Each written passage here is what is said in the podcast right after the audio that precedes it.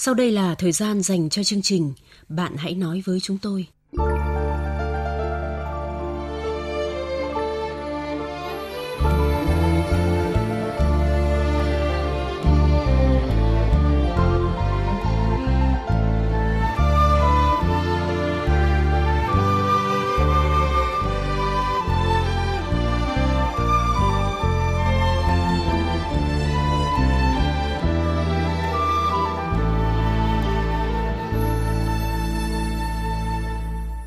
Các biên tập viên Thanh Huyền và Minh Tâm xin chào các bạn.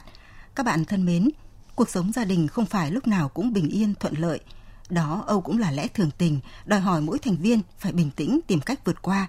Nhưng trên thực tế, đã có không ít gia đình mỗi khi gặp chuyện trục trặc khó khăn, không như ý là lại trông chờ vào số mệnh, tin theo cô cậu thần linh dẫn tới ba hậu quả đáng tiếc.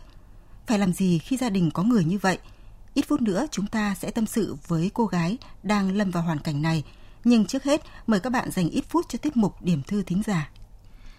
Vâng thưa quý vị, qua trang Facebook, một thính giả nam gửi tâm sự về chương trình với nội dung như sau. Tôi 26 tuổi, tôi quen cô ấy được 3 tháng, cô ấy hơn tuổi tôi. Ngay lần đầu tiên tôi đưa cô ấy về nhà và ở lại một đêm. Cô ấy đã gọi bố mẹ tôi là bố mẹ và xưng con. Từ khi quen biết và yêu nhau, tôi rất tin cô ấy đi làm dành dụng được ít tiền, tôi cũng đưa cô ấy giữ để tính chuyện về sau. Biết chuyện này, bố mẹ đã mắng tôi là tôi quá tin người. Dạo này cô ấy không gọi về nói chuyện với bố mẹ tôi. Các cụ có gọi, cô ấy cũng không nghe máy. Vì lẽ đó bố mẹ tôi cho rằng cô ấy đang lừa tôi. Nhưng khi tôi gọi hoặc nhắn tin thì cô ấy vẫn trả lời, vẫn nghe và có nói lý do là dạo này em bận và đang phải lo cho anh và công ty em để làm việc. Tôi tin là cô ấy không lừa tôi vì tôi nghĩ nếu một người mà lừa mình thì họ sẽ thay sim và tắt nguồn. Có lần về nhà tôi chơi trước mặt bố mẹ tôi mà cô ấy cãi nhau tay đôi với tôi rồi còn xông vào đánh tôi xây sát sưng hết cả chân tay chỉ vì tôi làm trái ý cô ấy. Tôi hỏi tại sao em đánh anh thì cô ấy nói là do thương nên mới đánh để cho tôi tốt lên. Giờ tôi không biết phải làm gì, mong nhận được sự sẻ chia. Vâng, bạn trai thân mến, qua những điều ngắn ngủi bạn kể thì tôi thấy cô gái mà bạn yêu là người cá tính, mạnh mẽ và có vẻ là dễ thích nghi với hoàn cảnh. Ngược lại thì bạn lại là một chàng trai có phần nhu nhược và yếu đuối. Cô gái đó hơn tuổi bạn, chắc rằng cô ấy sẽ già dặn hơn bạn về nhiều phương diện, nhưng không phải già dặn hơn thì cô ấy có quyền đối xử với bạn theo kiểu bề trên, có quyền xâm phạm đến thân thể của bạn và đưa ra lý do là vì thương yêu. Tôi thấy bạn cũng thật lạ, không hiểu bạn bị át vía hay là có lệ thuộc vào cô ấy điều gì không mà lại bị cô ấy đối xử tệ đến như vậy ở ngay trong nhà mình trước mặt bố mẹ mình. Lý do mà cô ấy đưa ra chỉ là ngụy biện cho hành động bạo lực của mình.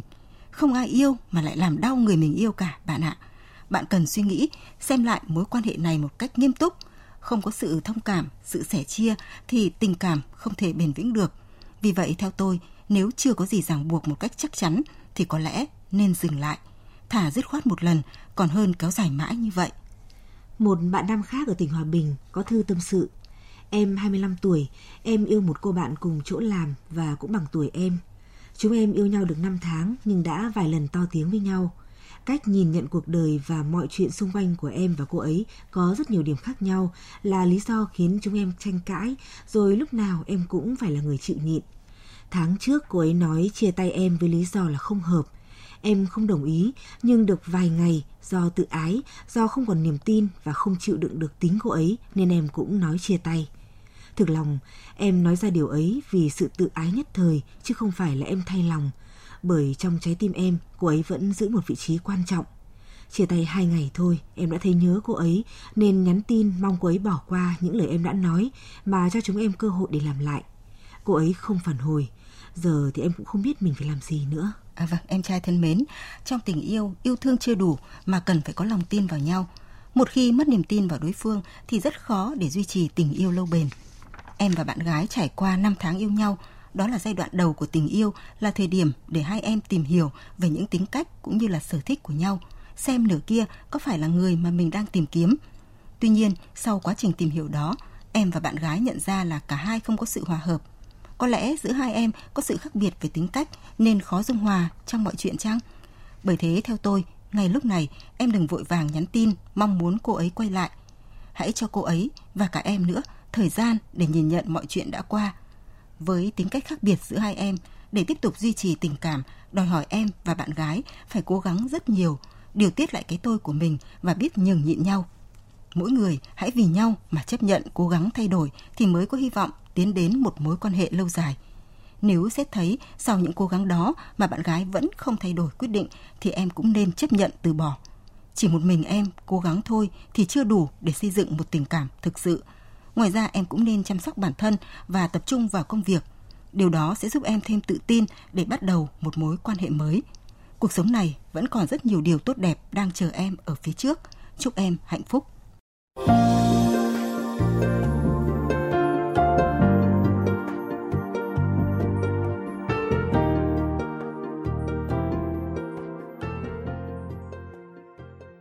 Các bạn thân mến, đã đến thời gian tâm sự cùng nhân vật đêm nay. Biên tập viên chương trình xin tóm lược lại nội dung câu chuyện của cô gái.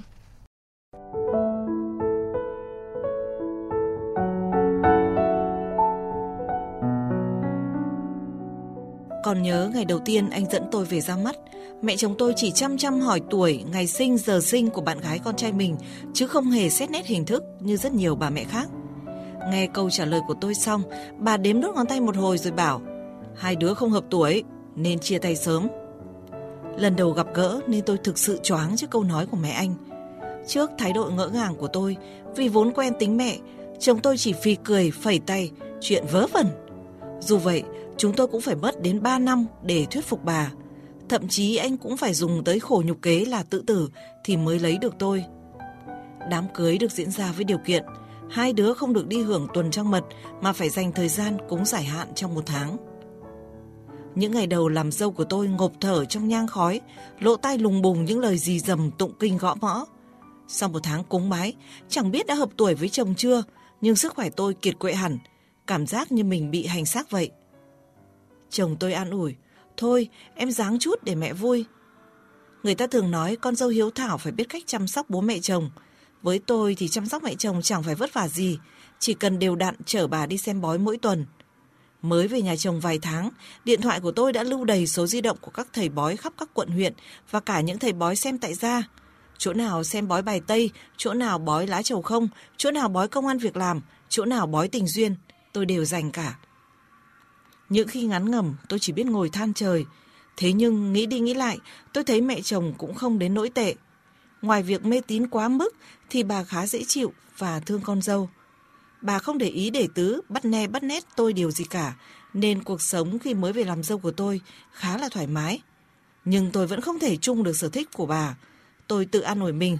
Thôi kệ, được cái này thì mất cái kia. Khi tôi mang bầu vào năm tí, bà nhất định bắt tôi bỏ con vì không hợp tuổi. Mặc dù trước đây có lần bà đi xem bói ở đâu đó, nói chúng tôi lấy nhau, sẽ không có con được. Dĩ nhiên là tôi và chồng không đồng ý. Thế là từ khi mang bầu đến ngày sinh, tôi phải chịu tiếp cảnh cúng bái trong nhà. Không chỉ vậy, khi con tôi được sinh ra, ngày cúng đầy tháng cho cháu, bà còn cắm bốn cành rong ở bốn góc nôi của con tôi, rồi thì cơ man các loại hoa trong phòng. Một ông thầy cúng thì tay này đốt nhúm vàng mã, tay kia cầm lá bùa nhảy loi choi khắp căn phòng. Con tôi khóc thét vì ngộp trong mùi nhang khói và ồn ào tiếng chập chen của ông thầy cúng. Tức giận, chồng tôi quát tháo âm mỹ lên và đuổi thầy ra khỏi nhà. Sau vụ đó, bà giận không nhìn mặt vợ chồng tôi đến hơn tháng trời. Hết giận, bà lại lao vào cúng giải hạn. Dù rất phiền lòng, nhưng thương bà, tôi cố nín nhịn cho qua. Thế nhưng sự việc tuần trước quả thật là như giọt nước tràn ly. Con tôi cảm vặt đã mấy hôm, chiều nay vợ chồng tôi xin về sớm để đưa con đi bác sĩ. Bước vào nhà, tôi hoảng vía khi thấy con khóc ngằn ngặt trên tay bà. Mẹ chồng tôi đang cố đổ nước gì đó vào miệng cháu. Tôi hốt hoảng, mẹ cho cháu uống gì vậy? ba hồ hởi, nước phép đó con, có pha cho một ít đất thiêng của cô ba. Thằng nhỏ uống vào là hết bệnh ngay. Quá tức giận, tôi rằng lấy con trên tay bà. Lần đầu tiên tôi cãi mẹ. Mẹ bị sao vậy? Mẹ chưa tỉnh ra à? Con của con, con có quyền chăm sóc con con. Mẹ đừng can dự vào nữa, mẹ định để cháu ốm chết à? Nói rồi tôi thu dọn quần áo về nhà mẹ ruột, mặc kệ chồng năn nỉ hết lời. Dường như biết lỗi, bà qua tận nhà mẹ ruột đón tôi và hứa sẽ không mê tín nữa. Khi tôi đang lui cui chuẩn bị, bà lại bấm đốt ngón tay tính toán rồi bảo Hôm nay chưa được, nay là ngày tam nương, xấu lắm, mai hãy cho thằng bé về. Nghe câu nói ấy tôi lại uất nghẹn và thực sự tôi không có ý định quay trở lại ngôi nhà đó nữa. Cứ nghĩ đến quãng thời gian rất dài trước mắt phải sống cùng mẹ chồng, nghĩ đến những trò cúng bái quái đản của bà mà tôi lại dùng mình. Tôi muốn từ bỏ, muốn thoát ra vì sợ một ngày nào đó sự việc ấy cũng sẽ lặp lại. Thì tôi có hối cũng không kịp nữa.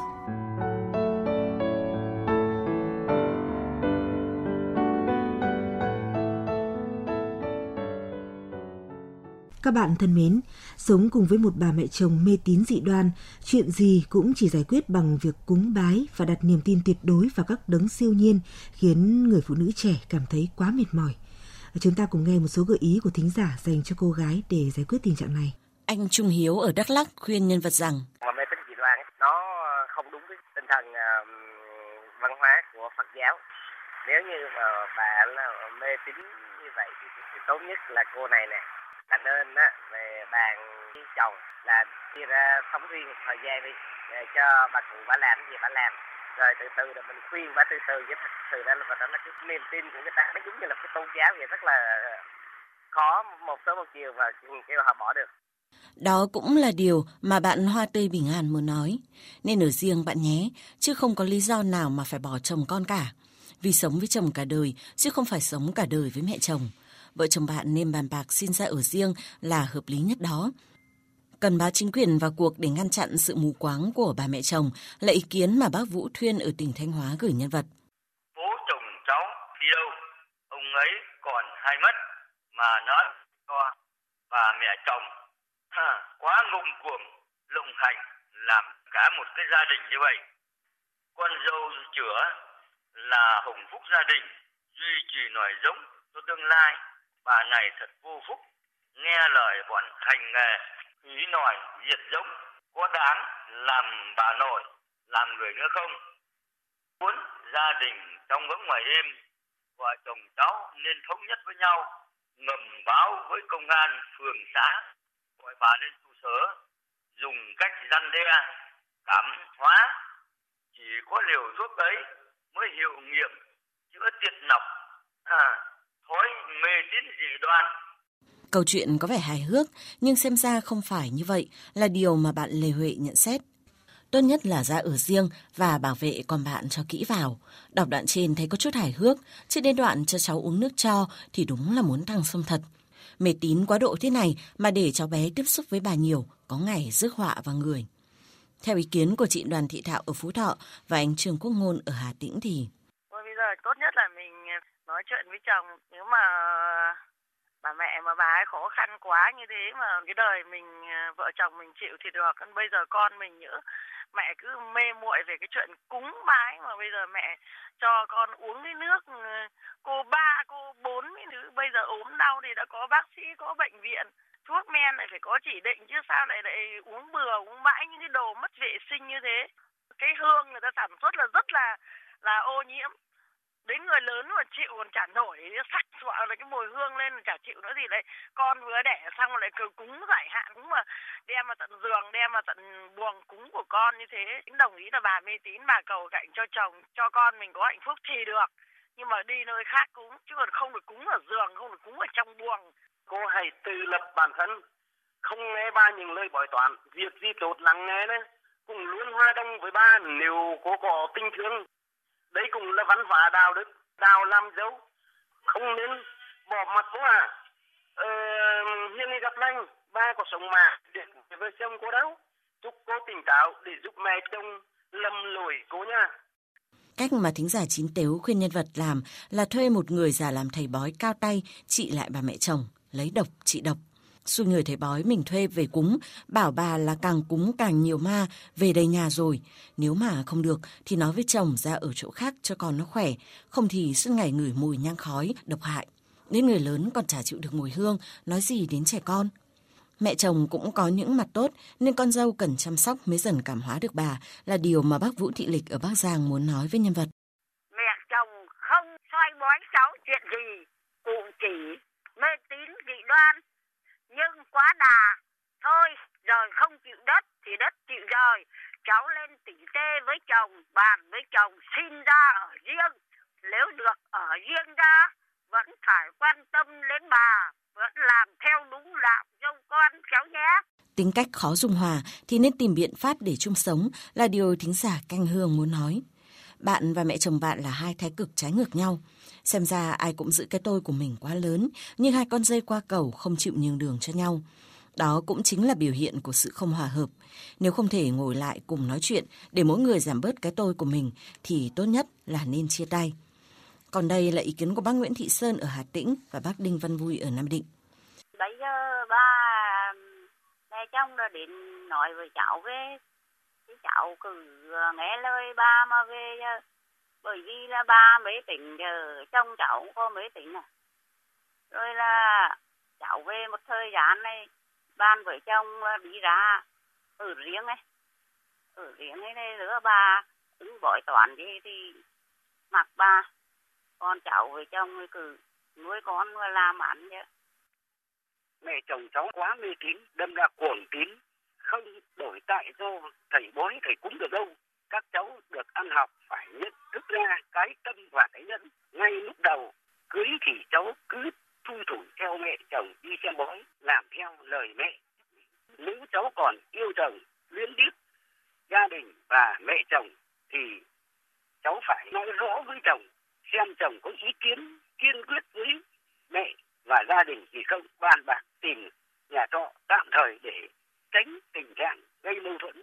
May mắn hơn nhân vật, thính giả Trần Diễm kể rằng, trả bù cho mẹ chồng mình, hai người không hợp tuổi, mẹ chồng mình chỉ bảo chồng giận thì vợ bất lời, cứ nhường nhịn nhau, thế là sống được. Cuối cùng là ý kiến của bác Trần Văn Đông ở Nghệ An. Ba mẹ thì cũng lo cho con rồi đang sống chứ cũng đến nồi gì, ba chỉ có mắc cái là hay mấy tiền thôi. Nếu con chú cũng phải rút kinh nghiệm, không phải đụng một tí là bông con về ra ngoài, cái đó làm cho người con trai ở giữa. Đấm khó xử đó, bên tình bên hiểu. Cho nên là bây giờ mẹ đã đến kéo rồi thì con về đi. Con về ngồi bàn bạc với nhau để tìm ra cái giải pháp.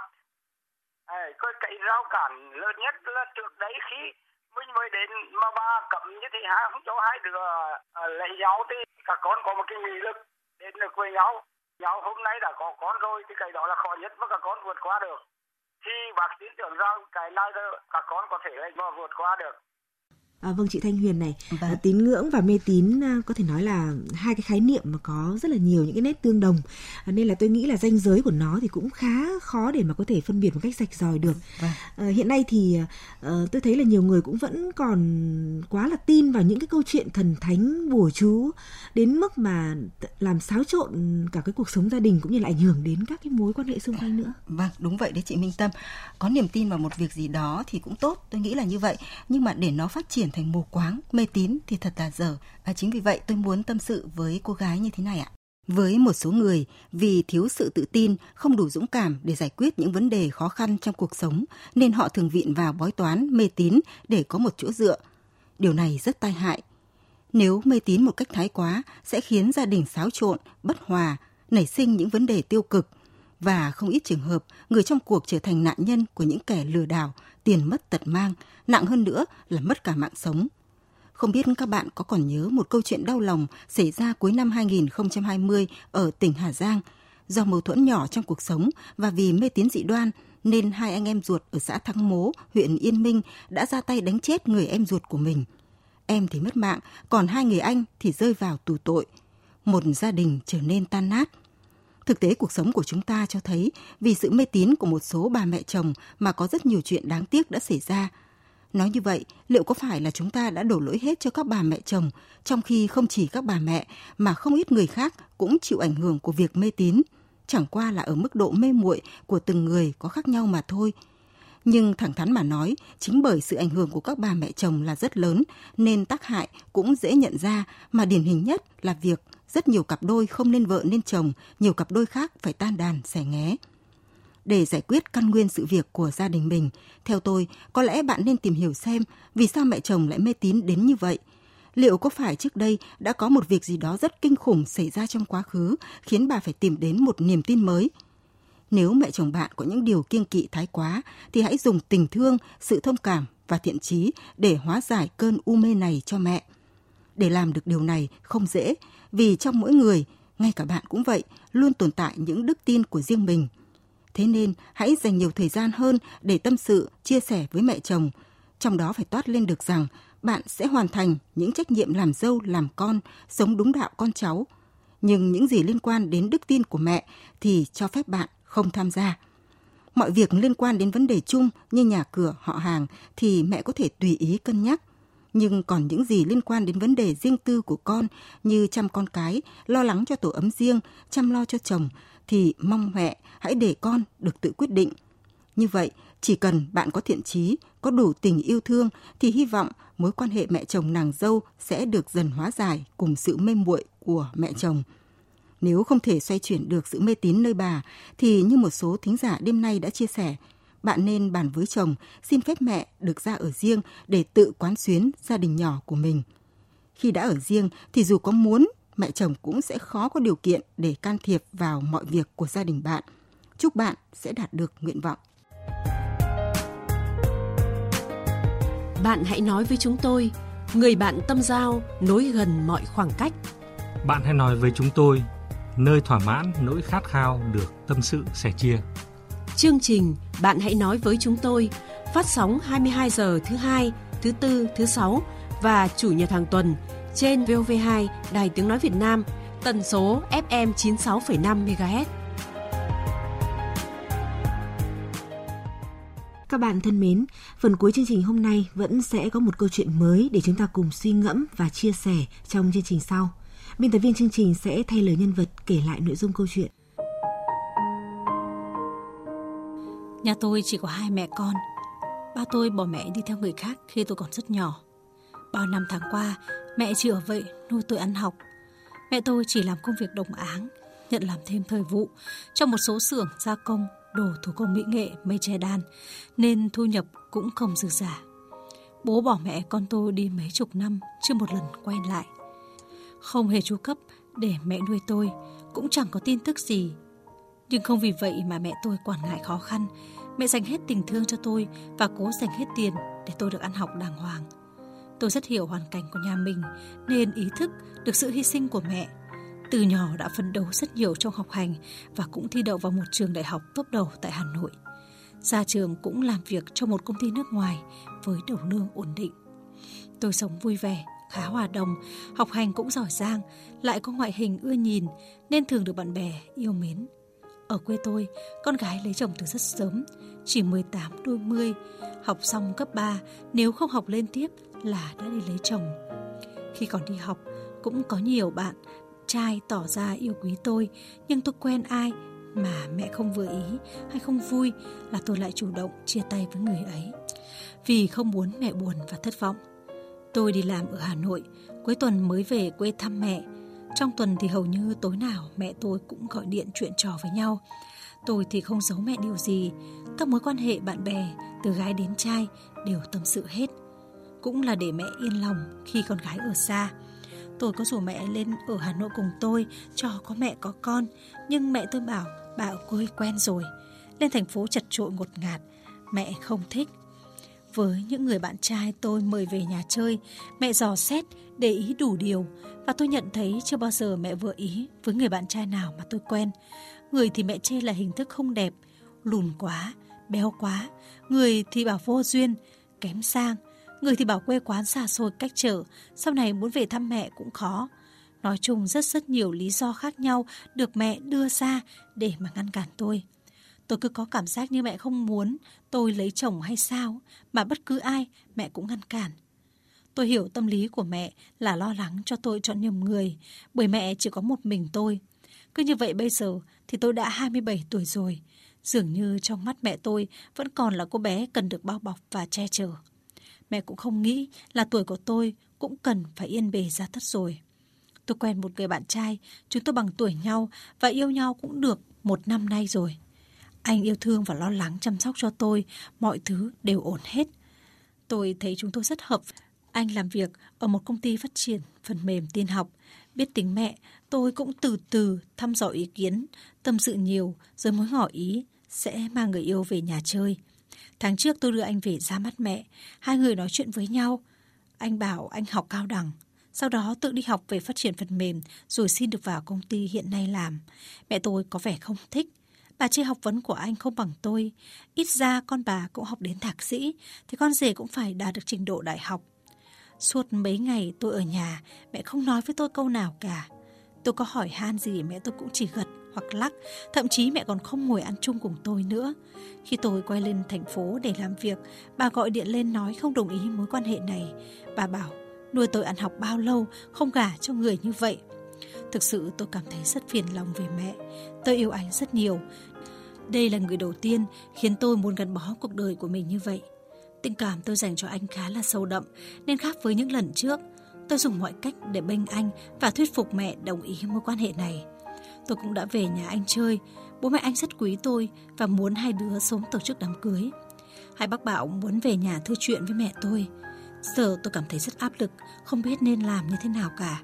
Một người bạn của tôi khuyên tôi phải đấu tranh đến cùng với mẹ để mà bảo vệ tình yêu. Mọi người nói do tôi quá sợ bà buồn nên từ trước đến giờ luôn làm theo ý của bà. Nếu cứ mãi như vậy thì chẳng biết bao giờ tôi mới có thể lấy chồng. Thậm chí có người còn khuyên tôi hãy có bầu trước để đặt mẹ tôi vào sự đã rồi. Tôi suy nghĩ nhiều nhưng có lẽ tôi không dám làm như vậy. Tôi sợ mẹ sốc quá, lại đổ bệnh ra đó thì khổ. Giờ tôi không biết nên làm như thế nào nữa.